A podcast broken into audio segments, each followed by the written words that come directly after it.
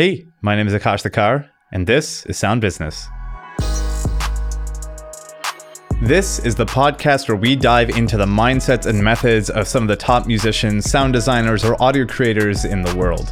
We're going to interview everyone from plugin makers, performing musicians, video game composers, and everything in between, and learn how they run a successful business and how they're making a killer living in the worlds of music and sound. My hope with this podcast is that you can be exposed to the many myriad different ways there are to make a killer living in the worlds of music and sound, and help you realize that there's no one right way to get to the top. And with that, let's get into the episode. My guest today is Marshall McGee. Marshall is a sound designer for video games who's worked on projects like Roblox, Just Cause 4, Outriders, and has even worked with high profile clients like Nike and Adidas as well. Not only that, but Marshall has also created a hugely successful series of sound design videos centered around video game sound design. This is where he breaks down audio concepts to make them fun, appealing, and educational to people both in and outside the worlds of professional audio work.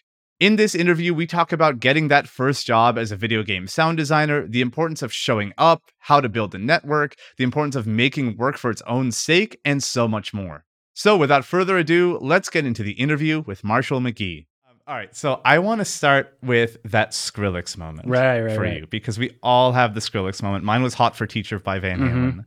but I want to hear what went through your head when you heard Skrillex and heard the sound design in his tracks and how that changed your life. Yeah, I think um, there's a couple elements to it. So, what you're referring to, I think, is the moment where I heard Skrillex in high school with our friend Zach Heidi. He was sort of showing people music. He's kind of this piano prodigy in high school. And my friends and I all looked up to him. He was like three years older, and we were, and he was like, "Oh, you guys got to check out this guy Skrillex." And I was like, "What? That doesn't even sound like. Is that a band? Like, I didn't know what that was." So I sat down and like on the really early, cheap, terrible Apple headphones, he showed me Reptile theme, I think, or maybe it was Cinema or something like that, the Cinema remix.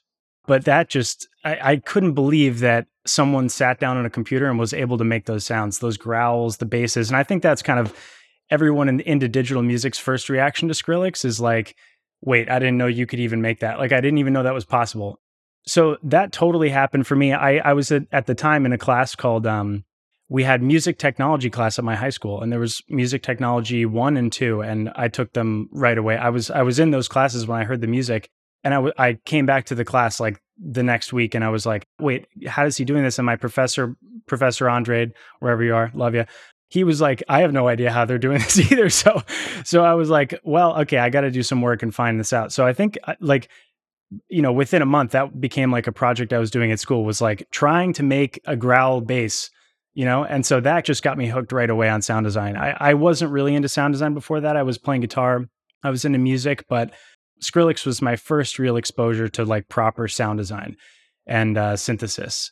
And so for so for you it was van halen. That's funny because uh, i think everyone has that moment where it's like your interest in maybe music pans out to something more technical and more geeky and more gritty and more wait, what's going on here than just like practicing guitar all day, which was fun for me. So yeah, that was my first moment. And uh, my love of Skrillex has not died even a little bit. I still love Skrillex. I listen to him all the time and I still think he's like the master. But yeah, so that's where it all started for me. And there's a moment somewhere in there where you said, All right, I'm going to go to Emerson. I'm going to go to Boston and study media arts. Where was that kind of inflection point? Was there a push to getting into it? Did you have people around you saying, no, go be a lawyer, go be a doctor? Like, what was that kind of process like? No, I was really lucky. My parents were very supportive of me going to college for whatever it is that I wanted to try and study, as long as I, you know, worked hard and and tried to do the best that I could.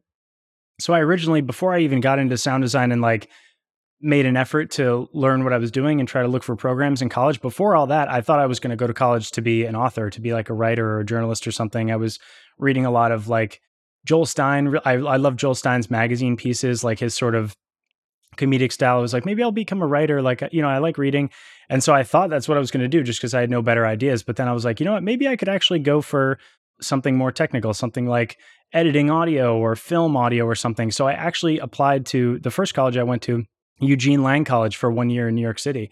I went there because they had a budding audio program and they were, you know, doing a lot of podcast editing and stuff. And then a year into college there, I sort of had, you know, this moment with a professor where I was like, listen, I feel like I've done all the classes already in my first year. Like I took three of them and like here I am and I want to do like three more years of this. Like, can I do this at this college? And he said, you know what, I have to be honest, like you're going to have to transfer if you want to do that.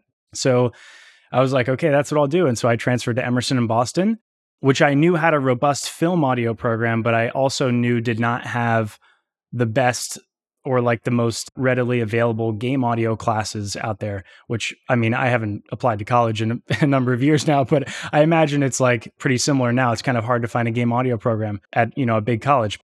So yeah, I went to Emerson and studied all the film audio I could there and on the back burner through YouTube, through game audio meetups, through, you know, talking to you, bothering you on online.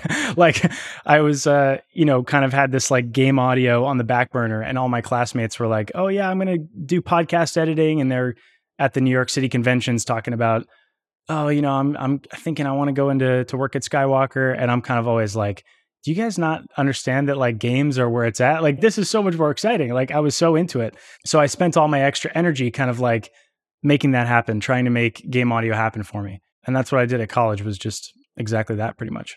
So where did that initial interest come from though? Because you were in an environment where not everyone was doing game audio. That wasn't a thing. You didn't have a game audio professor. There wasn't a game audio group. So where did that initially come up? It came up because I love games. I love games. I love to play new stuff. I love to hear what people are doing. And so like that love of games is what made me think like a career in this field would be so much better than a career in film audio to me. And I just think like I've had so many powerful experiences with some, you know, with movies too, but with games especially, where games are such a fun, simple way to just escape for, for a little bit and just have a new experience. And I think audio plays such a huge role in that. The, the sounds that a game is playing in your headphones is really like taking you to that place, even more so than the graphics, in my opinion. I'm, I'm biased, but in my opinion.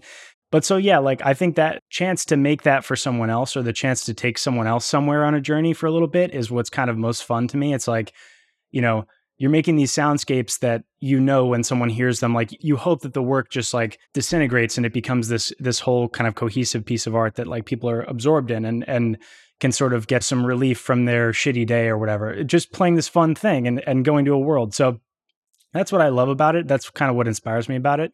You know and whether we achieve that or not is up to the people who play the games. But yeah that's why i think at least for me it's more powerful than something like film and the reason why like i didn't care if my classmates were not doing games is just because like the experiences I had playing games and being so immersed in them was what made me feel like, okay, like I've had these experiences. I can create these for other people. I just have to work hard and figure out what I'm doing. So that's kind of where it all started for me. Yeah, and you had this kind of interesting thing you hit on earlier about networking. You would go to all the game audio meetups. You'd quote unquote bother me, even though you weren't bothering me. But like, it's this interesting thing where you went to a college that, you know, like you mentioned, didn't have this biggest game audio thing in the world, but just down the street, there was game audio stuff. You know, there was stuff in Boston happening. Berklee had game audio stuff. We weren't too far away from each other. It's this interesting thing where just around the corner, your people were there, even if they weren't immediately around you. So, when you were in that environment, how did you specifically start kind of getting your way in there so people knew you existed? Yeah, that's that's a great question. Did you ever go to BFIG? Oh yeah. Yeah, yeah. So that was my first experience. I got extra credit, I think, for a class going to BFIG, but I showed up to Boston Festival of Indie Games, which took place in two gymnasiums at MIT. It was basically like two floors of little card tables with either board games or you know someone's indie game teams of two teams of three like no more than five usually making these really cool indie games. And some of them were you know you'd walk past all these booths and there were two guys like writing code for a portal inspired kind of puzzle game and you're like oh what is it? Like i mean it's just so cool. And like it, the community was so vibrant. And uh, i remember it being like just okay yeah i'm doing the right thing like this is a really cool meetup. So i would go to this I, I, had a bunch of business cards printed that said you know marshall mcgee game sound designer which is a title that i was certainly not qualified at the time to print on anything. You know this was before i even made a single youtube video but i would go and show up and then hand this out and i would say i work for free i don't do i don't even charge. I would say like i just want a game to work on like i don't even charge money so like just why would you not hire me? And uh even then I only got like two people in the whole festival to like respond to my email. one of them was that Portal game that I talked about, which never went anywhere, and another one was the little uh, 2D game called glitches Trip, which I don't even know if it ever released, but I made like 10 sounds for them. But yeah, it was just a fun community and like you meet a lot of weird people, a lot of like fun, idiosyncratic people that are like out there. And, and that's kind of like, okay, I'm in the right place. Like it feels very different than something like AES where it's like everyone's in button downs and you're like, Hey, did you hear about this new, this new microphone pickup response? It's great. You know, like I'd rather be with the weirdos that are like, you know, making the portal games. So that's kind of uh, how I knew I was doing the right thing when I was at BFIG.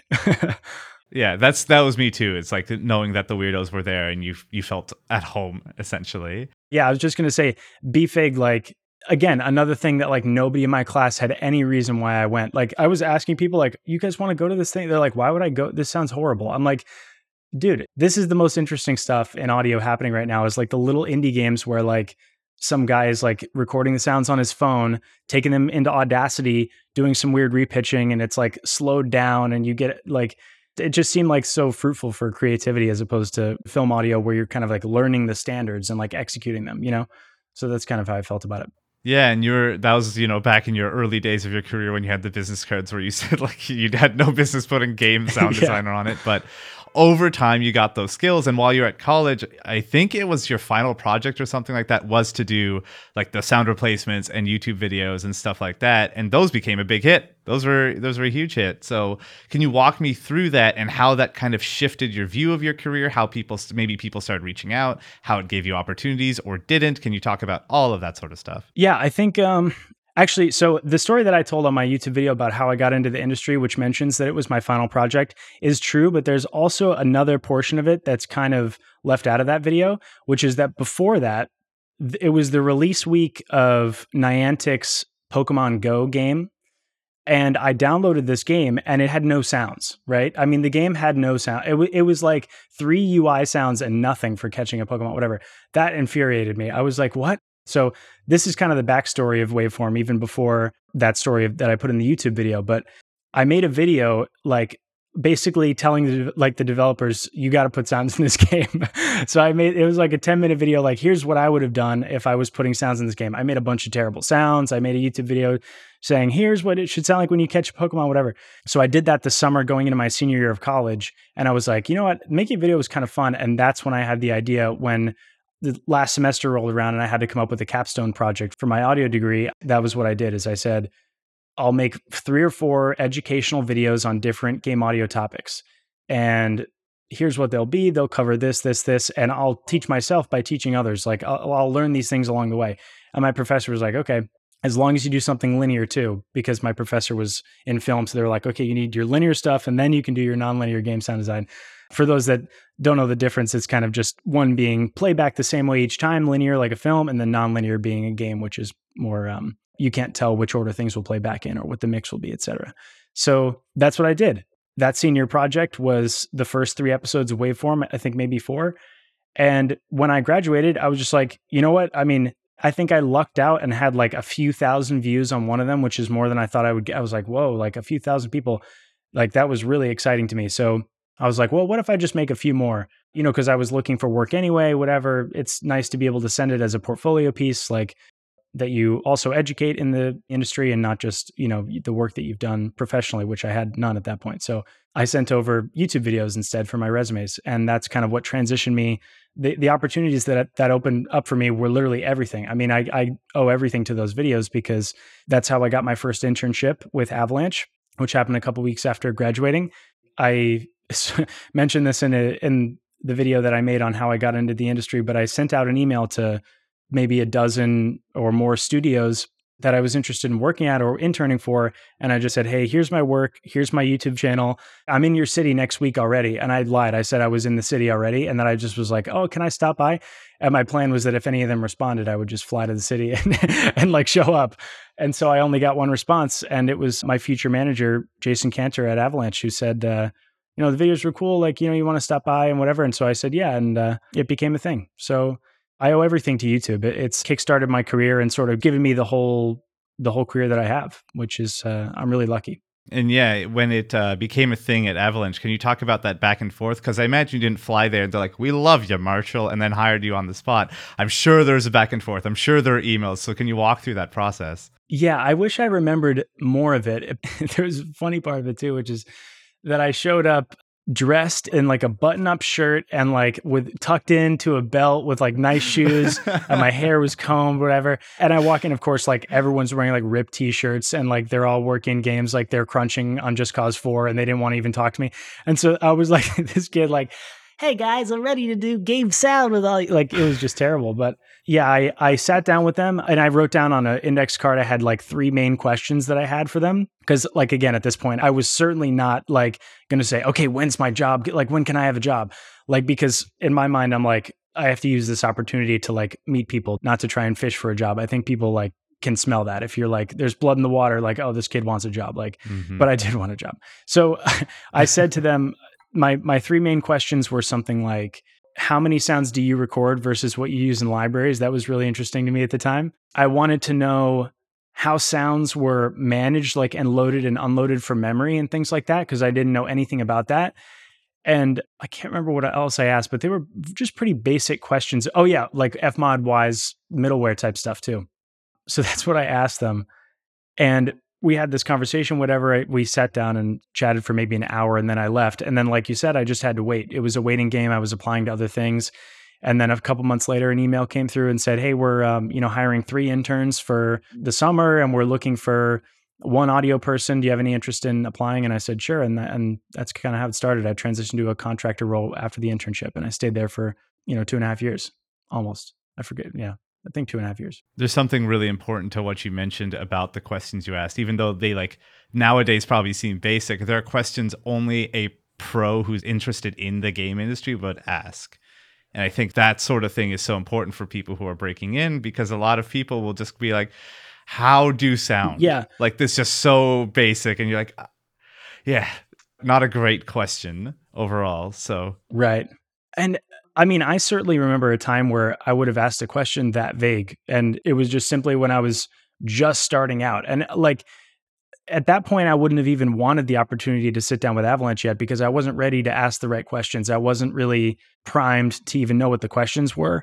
So, yeah, I, I see what you're saying. Like, if you have the opportunity to talk to people who eventually could one day be your employer, and you're talking about like, you really want this opportunity to hit hard and you want to ask the right questions, there's a lot that goes into even just that. Like the research of that is arguably more important than the, the questions you're actually asking. So giving the right impression i think is really important especially when you're young and don't have the ship titles like when you when you're just trying to break in so i i think you've hit the nail on the head with that for sure mm-hmm. yeah yeah and there's all sorts of kind of advice in the game audio industry now, which is great. I think that's a really good thing because I think when you and I first started, there was nothing. There's literally nothing, literally nothing. Maybe a couple articles here and there, but they were like written in 1984 and that was it.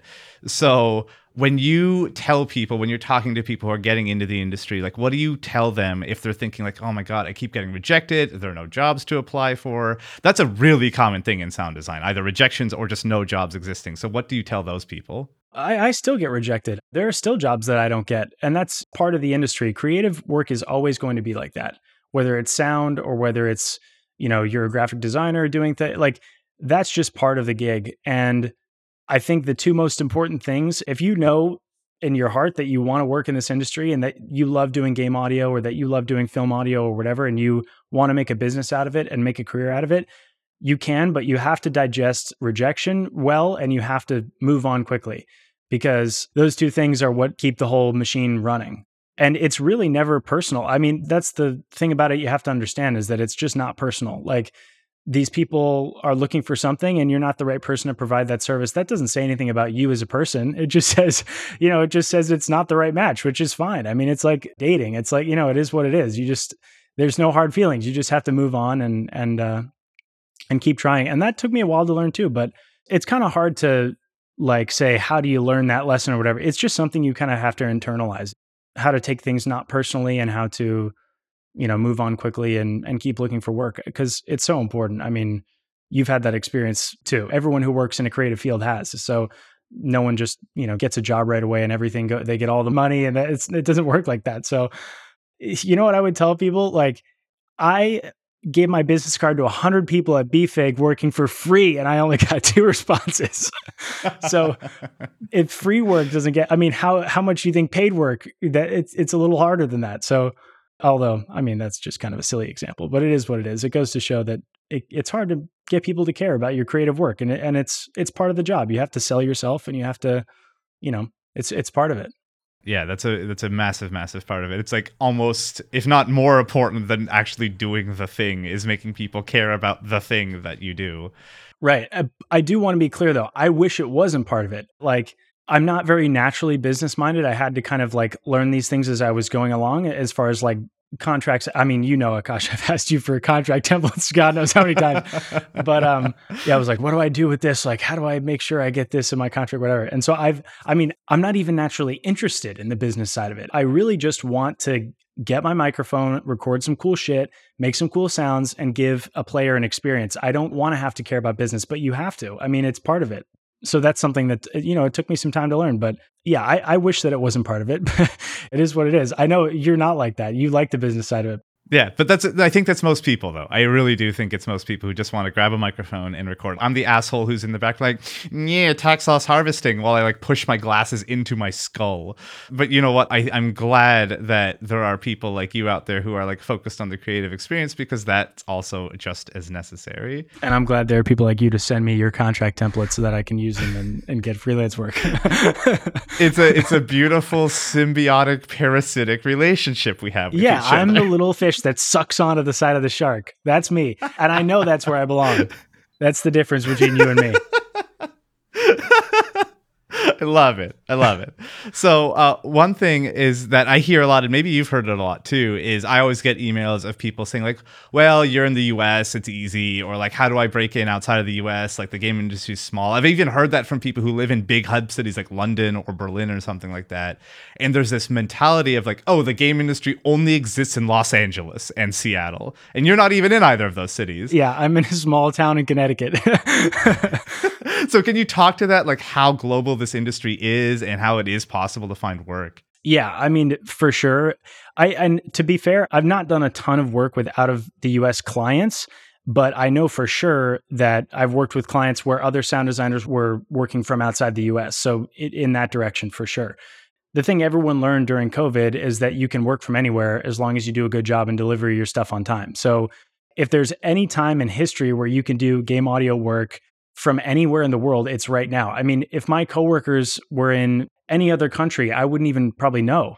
So, yeah, I think it's inspiring the level of global access that game devs right now have to game audio work. I mean, you can find someone talented in China, someone talented in India, and they just they do the work, they send it over, and it's great. I mean, it's wide open, and uh, it's funny that people's instinct is to think that it's not wide open or that somehow you have to be in the U.S. because it's so untrue. I know people doing great work from all over the world small devs are popping up everywhere and they need audio work. It is what it is. Like you got to jump in and find it. it. It's all around you, you know? Speaking of jumping in and finding it, there's this kind of belief that I had when I was starting of, oh my God, all the people at AAA studios, the day they start working, they obviously know everything and know what what's going on and have a feeling of being perfect. But I have a feeling now that the idea of not knowing what you're doing is pretty common, even in a AAA studio. So, can you talk to me like first days as an intern, first days as a contractor? Did you feel like you had everything perfectly handled, or was there a lot of like, oh God, I don't know? Dude, you could not overstate how little I knew at that time. It's really remarkable. How, like, I think the first time I opened Fmod was at Avalanche Studios at my work PC. So, like, that's not to say you shouldn't open fmod yourself before but but i'm not recommending that that's what you do but like i think it says more about where you're at if you're like have this idea that everyone around you is smarter than you.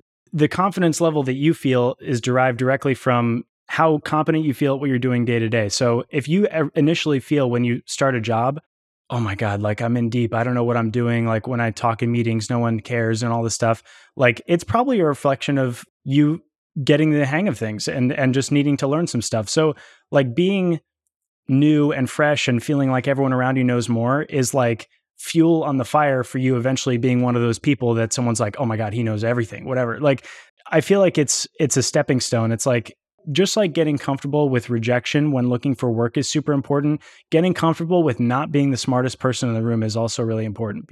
There are times when I have meetings with engineers and they're just like talking about this audio stuff that I've never heard about. And I'm like, you know, you have to not be afraid to just kind of pause the meeting and say, hey, can someone describe to me what that even means? Because I really have no idea. And you find that I think people's fear is that someone would say, what? You don't know what that is? Are you kidding me? That's crazy. You how did you get this job and you don't know what that is? That's never happened. It's not going to happen. What's going to happen is they say, "Oh yeah, sorry, you know, it's this. No worries." And like then you learn something and you weren't freaking out. So like that's something that you have to learn too is like what you think people's perception of you will be when you ask a dumb question is not what their perception will act- actually be. It's like just be comfortable being being dumb and that's just it's essential for life outside of work. I think I'm certainly comfortable being dumb. Like that's it's it's half my job. that's beautifully beautifully well put and there's kind of related to our jobs, yeah, there is some like fun dumbness to sound design. And I've noticed with a lot of like newer people who are kind of breaking in, it's it's such a weird esoteric thing. Like music when we're growing up, it's easy to learn how to practice it. Do these scales, learn these pieces, play play live, learn production. Like those things have more steps than sound design does. So because it's such an esoteric thing, how do you recommend people practice? How do you recommend people get good at sound design? That is a question I hear all the time. It's such a good question. One thing that that brings to mind is one of my most popular YouTube comments when I was making videos more regularly was do you have any book recommendations for sound design? And I always thought would you read a book to learn how to do a kickflip? You're not going to be able to do it. Get on the skateboard, it's not going to work. So, like, I think people have to find their own ways to practice that they think work best for them. For me, like, my favorite way to practice sound design is to see an awesome sound uh, and hear an awesome sound in a game, take a video screen cap of it, put it in my DAW, and try to design a better version of it. So that's my favorite thing. Oh my God, this weapon sound I just heard is super cool in Resident Evil, whatever. Take a video, put it in my DAW, and for like two hours or whatever it takes, I just want to design something that when I A B it, it sounds at least that cool, if not cooler. I try to make it cooler, and it often is not cooler. So that I think is fun practice. And when you get that method down of practice, like a method that works for you. Maybe your method is, you know, you want to take a video outside of certain things happening and then try to like go for a walk in New York City and take a video, whatever. Maybe maybe that's what you do and then you sound design that or maybe it's just soundscapes that you do that don't require any video at all. Maybe that's the way you like to practice, whatever it is. But I think it's important once you find a method that you think is exciting to practice that the source material you try to design for is different and outside your comfort zone every time. So oh, I saw that gun. Although, you know, I like that, but I don't like the clip because I don't want to use it to practice because I don't know how I'm going to do the lightning sounds. That's kind of weird. I've never really made a sound like that. Maybe I'll pick this gun that I have samples for already. No, do the one that you don't know how to do. For a while, for me, that was like creature sounds. When I was working on Just Cause, we had like, like for over a year, I was working on things like Foley, footsteps, GUI sounds, you know, destruction audio, physics audio, things like that, like real objects hitting other real objects, things like that. Then DLC 2 came around and I was doing all the sound design for this like crazy like bug infestation alien apocalypse DLC, which I was like, "Oh my god, like I'd never made like a real creature sound. Like I've never um, layered together anything cool." So on the weekends I would say, "Okay, well, you know, how do people do it?" And like you said, do some research take some videos of like Dark Souls creatures. Okay, if I had to do this, well, how would I do it? How could I make it cooler?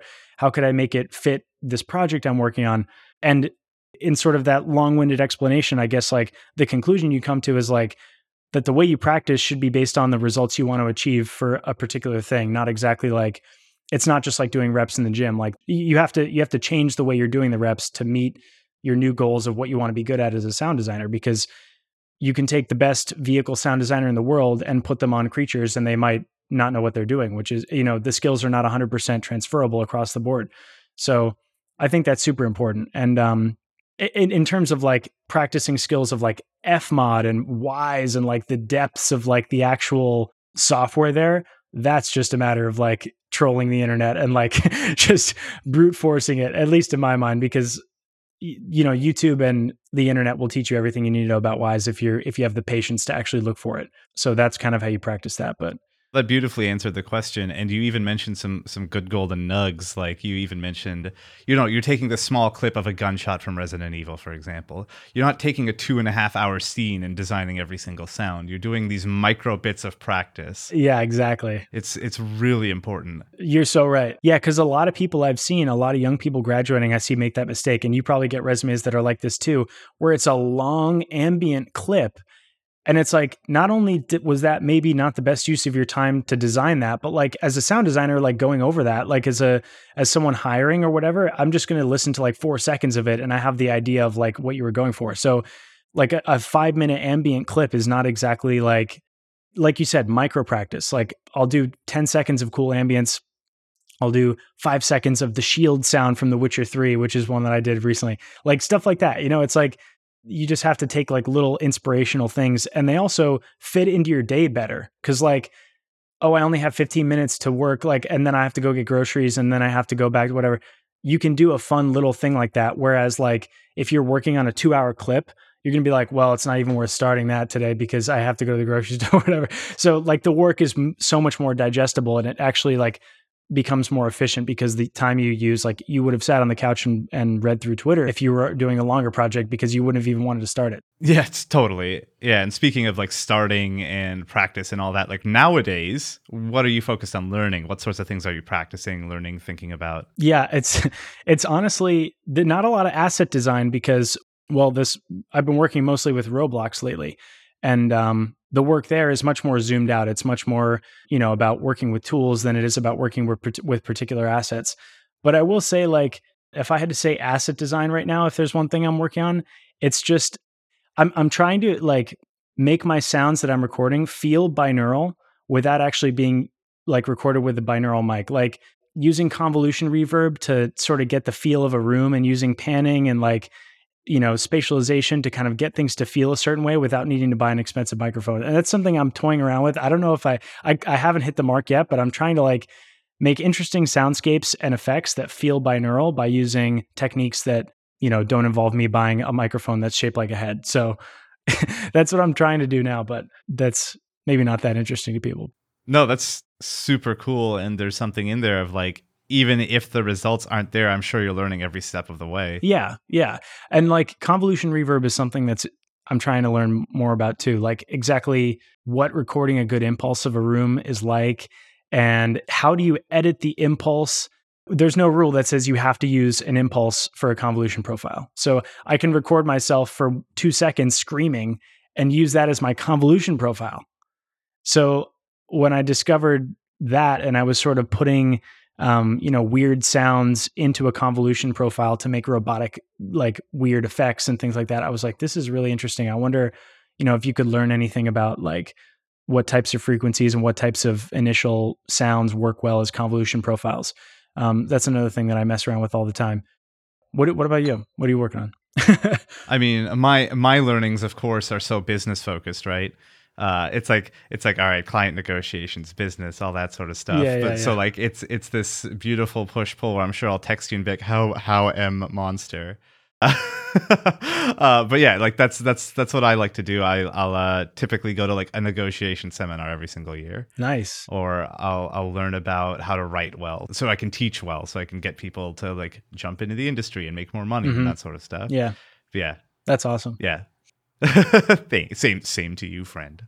Uh, so, uh, one question that I ask near the end of every single episode is: When you first started in this field, it could be even in high school when you were just thinking about music. When you first started out, how did you kind of define success in your life, and how has that changed over time, and how do you define it now? Well, the definition completely changes for sure. Yeah, and in a way that maybe you don't expect initially, because when I was a junior in college and sort of just coming to terms with, okay, I'm going to make a run for this game audio career that I want to do, I would have defined success at that point as just getting a job, like getting a project of any kind. Like making $60 would have been like, oh my God, I was working for free and now I'm making $60, you know? Like, and uh, that's kind of what it felt like at BFig was like, oh my God, it would be crazy if like they were so happy with my work that they actually paid me. Like, oh my God, then I could like buy food with, you know, it, it wasn't like that dire. Like I was like, oh my God, I need this food, like this to survive. It was much more like casual than that. But, but uh, yeah, it, I would have defined success as being paid for creative work at that point. And uh, then working at Avalanche a year into a AAA job, you kind of reframe what you think of as success. And my what I think of as success is now much more about my personal life and about you know what I do outside of work than it is about you know my career. And uh, it's a very fortunate and lucky thing to say that. But um, when you grind and ship a game in AAA, and you're like, okay, I don't define like shipping another AAA as this like thing that I need to do now because it's like I've kind of already done it and I get to decide kind of where I want my career to go in terms of like balancing my my work and my life. So I think my eh, sort of I would summarize it as saying like my definition of success has has become much less work focused and uh, much more like you know I really want to try to bake a loaf of bread or something like even something that simple like all my time was at Avalanche, I was commuting like an hour and a half into the city and back each way. And then when I was at People Can Fly, I was commuting like two hours or more each way into New York City every day for a contract role. Like when you're doing that, like your goals are like, okay, I need to ship titles. I need to like get that those notches under my belt. And and it is what it is. Like there's a time and place for that for sure. But I would say like I've definitely relaxed those a little bit. Like I'm I'm really not naturally a competitive person. I don't like have this urge to sort of like, oh my God, I'm sitting on my ass watching anime, like I'm failing, like I need to be working out. Like as I've gotten a little bit older, I've been sort of more focused on like my personal goals than my work goals, which is maybe not what the sound business podcast people need to hear right now. Maybe they need to hear me say, get back to the office. no, that's a very good thing you didn't yeah, say that. It, it is what it is. I think it's different for everyone. Like, who am I to tell someone what their measure of success should be? It's a very personal thing. I love it. I love it. What a beautiful note to end on. So, one last question that I ask everybody is where can people find you? YouTube channels, all that stuff. They can blow the cobwebs off my YouTube channel and find dozens of videos from uh, years ago. No, I, uh, yeah, YouTube. I don't really have social media, so YouTube basically is is good. And uh, if you really dig the YouTube videos and want to watch some more like hour long breakdowns, you can join the Patreon. That's another thing too. Beautiful. Thank you so much for taking the time. This is awesome. Yeah, of course, man. Yeah, it was fun. That's the end of today's episode. Thank you so much for listening, as always. And considering I work in the world of video game, music, and sound, and so many people are always asking me how they break into that field, I have a newsletter set up for you. So, if you want to learn how to make music and sound effects for video games and actually be paid to do it, just go to bit.ly forward slash sound biz sound pod b i z pod. And that newsletter will set you up with two free courses and a bunch of free ebooks and even sound effects that'll get you set up and teach you how to work in the world of video game music and sound. Thanks so much, and I'll see you next time.